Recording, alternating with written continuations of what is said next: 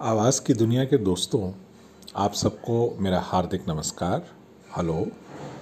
आज फिर मैं मुखातिब हूँ आप लोगों से एक नया छोटा सा एपिसोड लेकर, और इस बार कोई मैं फ़िल्मों की या गानों की बात नहीं करूँगा। इस बार मैं बात करूँगा उस चीज़ की जो हमारे ज़माने में मतलब मेरा ज़माना मैं पैदा हुआ 1970 में तो सेवेंटीज़ और एटीज़ में बड़ी आम बात थी। उस समय ज़्यादातर लोग मध्यम वर्गीय मिडिल क्लास छोटे घरों में रहते थे। ज़्यादातर घरों में दो या एक कमरा बहुत हो गया, तीन कमरे। तो उसमें एक कमरा तो जिनको हम कहते थे daddy ji, mummy ji, daddy ji, mummy ji का होता था।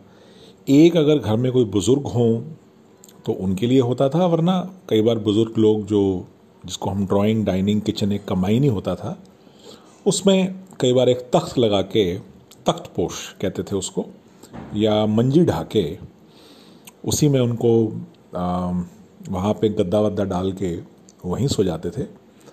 और एक कमरा अगर आप बहुत किस्मत वाले थे उस ज़माने में, और बच्चे थे मतलब बच्चों के लिए मैं बात कर रहा हूँ, जो भी आपका नाम था, मुन्नू, मुन्नी, डब्लू, डब्ली, बबलू, बबली तो एक कमरा कंबाइंड होता था। बहुत रेयर होता था कि बच्चों को अलग अलग कमरा मिले। मतलब कमरा मिलना ही पहले तो मुश्किल होता था। बहुत हो गया तो पढ़ाई के लिए छोटा सा एक कोना घर का मिल गया आपको, जहाँ पे आपका मेज़ रखा है और किताबें विताबें हैं और वगैरह। और उस समय कोई पढ़ाई से जैसे आजकल ये जो हवा सवार हो गया है पेरेंट्स के ऊपर कि भाई बच्चों को पढ़ा के अमेरिका भेजना है, कनाडा भेजना है, ऑस्ट्रेलिया भेजना है, न्यूजीलैंड भेजना है, तब तक ये अभी पागलपन की हद तक नहीं आया था। तब पेरेंट्स बस यही उम्मीद करते थे, आशा करते थे कि आप पढ़ाई वढ़ाई करते रहो और पास होते रहो। तो थोड़ा सा ज़्यादा जेंटल ज़माना था बचपन के लिए, क्योंकि एक्सपेक्टेशंस कम थी। और उसमें एक बहुत ज़रूरी चीज़ होती थी संडे मॉर्निंग वो होती थी सब्ज़ी मंडी जाना। तो हमारे मम्मी जी, डैडी जी, सुबह एक बार नाश्ता वाश्ता हो गया, नौ, साढ़े नौ बजे तक, दस बजे तक लेजरली नाश्ता आफ्टर ऑल छुट्टी का दिन। बहुत बार तो रात का जो बचा वही खा लिया। या कई बार, चलो, जैसे आमलेट, डबल रोटी, चाय के साथ।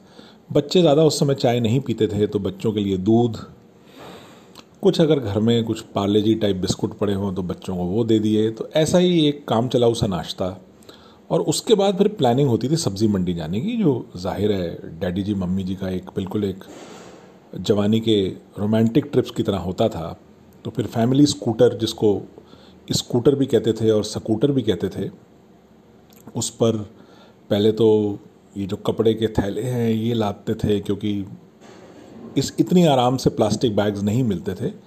और अगर सब्ज़ी फ्रेश होती थी जिस पे पानी छिड़का होता था तो वो पेपर बैग में मतलब कागज़ के लिफाफे में वो टिकती नहीं थी। या फिर आपको अगर याद होगा, अगर आप भी मेरे ज़माने के हैं तो बहुत एक कॉमन एक राउंड सर्कुलर शेप्ड एक जूट की टोकरी आती थी, जो कि बहुत कॉमन थी सब्ज़ी लाने के लिए और ये सब सामान लाने के लिए। उसमें कपड़ा बिछा के उसको ले जाते थे।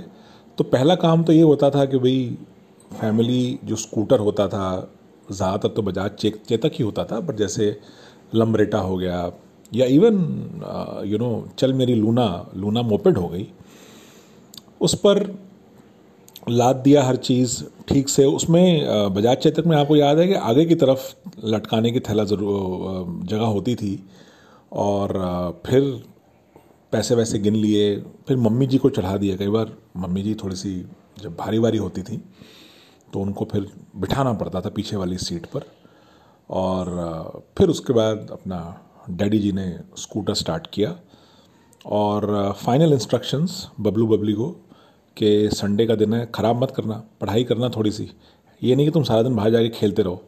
तो ये इंस्ट्रक्शन ऐसी दी जाती थी कि होमवर्क पूरा करना, सारा दिन बाहर जाके नहीं खेलना, पढ़ाई भी कर लेना। कभी कभार पढ़ाई भी कर लिया करो तुम लोग, सारा दिन खेलते रहते हो बाहर। ज़ाहिर है, ऐसी बातों का असर तो कम ही होता था, पर चलो, अब डैडी जी, मम्मी जी हैं तो ये बातें तो करनी ही हैं। तो ये बातें करने के बाद फिर वो सवार हो जाते थे और वो रूम रूम की ज़ोर ज़ोर से आवाज़ बजाज चेतक की और अपना चले जाते थे सब्ज़ी मंडी। अब सब्ज़ी मंडी जाके कुछ समय ही और होता था। मतलब सब्ज़ी मंडी हर एक के लिए नहीं थी, क्योंकि एक तो वहाँ जो कीचड़ होता था, वो मतलब जितने आसमान में तारे हैं, उससे ज़्यादा तो वहाँ कीचड़ होता था। और जगह जगह गोबर पड़ा होता था। ये भी एक भारत की हमारी विशेषता है कि हमारी जो गाय भैंसें हैं या हमारे जो मवेशी हैं, वो जो गोबर वोबर करते हैं, वो उठाता तो कोई है नहीं। अनलेस कोई उससे गोबर गैस बना रहा हो तो गोबर भी वहीं पड़ा हुआ है। और भी वहाँ पे सड़ी हुई सब्जियों की तो ये मिला जुला के एक ख़ास तरह की इसको खुशबू अगर हम कह सकें तो एक खुशबू होती थी जो हर एक किसी का, झेलने का किसी का बस का नहीं था। दो तीन बार मैं खुद सब्ज़ी मंडी गया हूँ, लेकिन मैं तो वहाँ टिक नहीं पाया, मैं वापस आ गया। तो वहाँ जाकर फिर स्कूटर से उतरना उतारना भी मम्मी जी को छोटा मोटा काम था। फिर उसके बाद डिसाइड होता था कि सब्ज़ी कहाँ से लेनी है। अब ज़ाहिर है कि यहाँ तो मम्मी जी इंचार्ज होती थी। जा जाकर दो तरह के मैन फोक जो हैं मतलब हमारे जो पुरुष पुरुष जो हैं, पुरुष, पंजाबी में तो पुरुष ही कहेंगे, वो दो तरह के होते थे। एक तो वो जिनको काफ़ी अच्छा ज्ञान होता था सब्जियों का और वो वाकई में अच्छे सुझाव दिया करते थे और दूसरे वो जो सिर्फ़ फेंकते थे, उनको पता वता कुछ नहीं होता था। वो ऐसे ही कहते रहते थे कि इससे ले लो, उससे ले लो, मुझे पता है। मतलब जिस तरह से वो घर में भी चलाते थे अपनी। तो ज़ाहिर है कि यहाँ तो मम्मी जी इंचार्ज होती थी। वो मम्मी जी फिर जाती थी और डायलॉग्स भी सेट थे कि भैया, सब्ज़ी ताज़ी है ना? ठीक ठीक लगा लो भैया। ओ भैया, हमें सब पता है। तो ये तीन डायलॉग्स ये शायद अगले एक घंटे में पचास मरतबा रिपीट होते थे। भैया, सब ताज़ी है ना? हमें सब पता है। ओ भैया, ठीक ठीक लगा लो। भैया, इतने रेट क्यों लगा रहे हो? ओ भैया, वो तो ओ भैया तो भैया भैया भैया ही आवाज़ होती रहती थी। ऐसा लगता था जैसे कलेक्टिवली वहाँ सारे लोग भैया भैया भैया भैया ही कर रहे हैं। और, ज़ाहिर है, जो भैया था, उसको भी पता था कि ये सब सवाल तो होंगे ही। तो वो पहले से जवाब दे देते थे। आपने अपना सवाल कंप्लीट भी नहीं किया वो कहते रहे हाँ बहन जी बिल्कुल फ्रेश है। हाँ बहन जी बिल्कुल ठीक दाम है। अरे बहन जी पता कर लो। अरे बहन जी तो भैया बहन जी भैया बहन जी की एक सिंक्रनाइज आवाज़ आती रहती थी। भैया बहन जी भैया बहन जी भैया बहन जी भैया बहन जी। तो ये जब हो जाता था तो जो कलेक्टिवली जो मम्मी जी डैडी जी ने सब्ज़ी खरीदी होती थी फिर उसको लादना होता था आ, स्कूटर के ऊपर ये भी एक कला थी ये भी एक आर्ट थी क्योंकि उन दोनों को बैठना होता था, फिर सब्ज़ी और फल जो लिए थे, पूरे हफ़्ते के लेते थे एक ही बार में, ताकि बार बार ना आना पड़े। भाई आफ्टर ऑल मंडी की सब्ज़ी सस्ती मानी जाती थी और फ्रेश मानी जाती थी। तो वहाँ आकर फिर घर वापस आना और जैसे ही घर में स्कूटर की आवाज़ आई और स्कूटर को स्टैंड पर लगाने की आवाज़ आई बबलू बबली जो सुबह से मस्ती कर रहे होते थे, बिल्कुल, कोई पढ़ाई वढ़ाई नहीं वो भाग के अपनी किताब विताब खोल लेते थे, कॉपी वॉपी खोल लेते लिखना शुरू हो जाते थे। जैसे बड़े सुबह से पढ़ाई कर रहे हैं, ज़ाहिर है कि पढ़ाई वढ़ाई कुछ नहीं कर रहे होते थे, खेल रहे होते थे बाहर जाके। और फिर लंच टाइम लंच टाइम मतलब मम्मी जी बिज़ी हो जाती थी थोड़ा बहुत, और उसके बाद डैडी जी या तो कुछ अखबार अखबार पढ़ने में बिज़ी हो जाते थे या घर के कुछ और काम उस दिन होते थे, कोई बल्ब ख़राब हो गया, कोई पानी नल का लीक कर रहा है, कोई और ऐसी चीज़ हो गई जो छोटा मोटा काम आ गया, जो बहुत बार तो करते नहीं थे वैसे घर के लोग मतलब घर के जो पुरुष होते थे, लेकिन फिर भी चलो, कई पुरुष बहुत ज़्यादा मतलब ट्यून्ड इन होते थे कि घर में क्या हो रहा है और करते थे तो डैडी जी उसमें बिज़ी हो गए। और फिर अपना बबलू बबली आके बोलते थे कि खाना वाना खा लिया है। मतलब खाना खाने से भी पहले कि हम तो सुबह से पढ़ाई कर रहे हैं, अब हम खेलने जा रहे हैं। और बाहर पूरी फौज और बच्चों की डब्लू, डल्लू, गल्लू, बल्लू सब तैयार होते थे। अपना खेलना शुरू, फिर आते थे घर भागे भागे बुलाने पर वो भी, ओ घर आ जाओ, ओ बबलू, ओ बबली, घर आ जाओ। ऐसे आवाज़ें लगानी पड़ती थी, फिर घर आते थे, फिर घर में फटाफट खाना खाते थे कि अभी खेलने जाना है। उसके बाद फिर खेलने भाग जाते थे। तो शाम तक यही होता रहता था।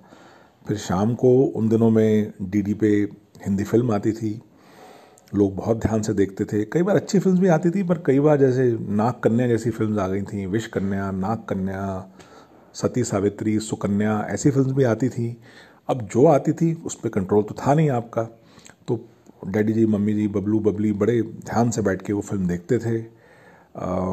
और तीन घंटे की फ़िल्म होती थी लगभग, बीच में एक बार ब्रेक भी होता था।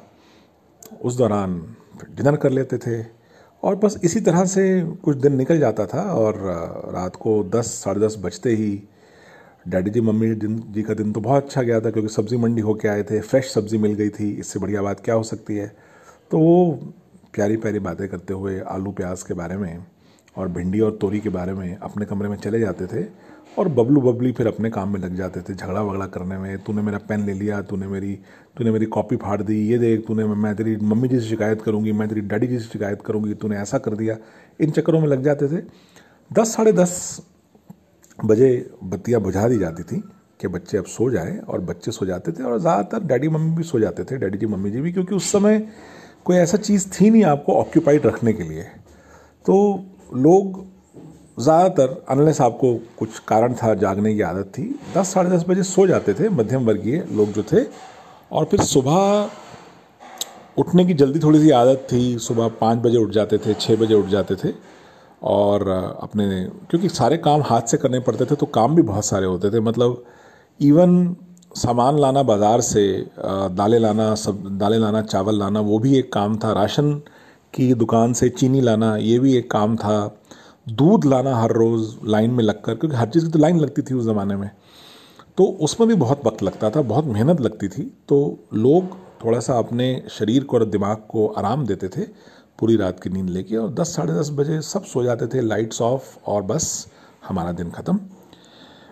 इसी के साथ मेरा ये पॉडकास्ट भी ख़त्म। मैं जल्दी आपसे फिर मिलूँगा एक और पॉडकास्ट में। Thank you very much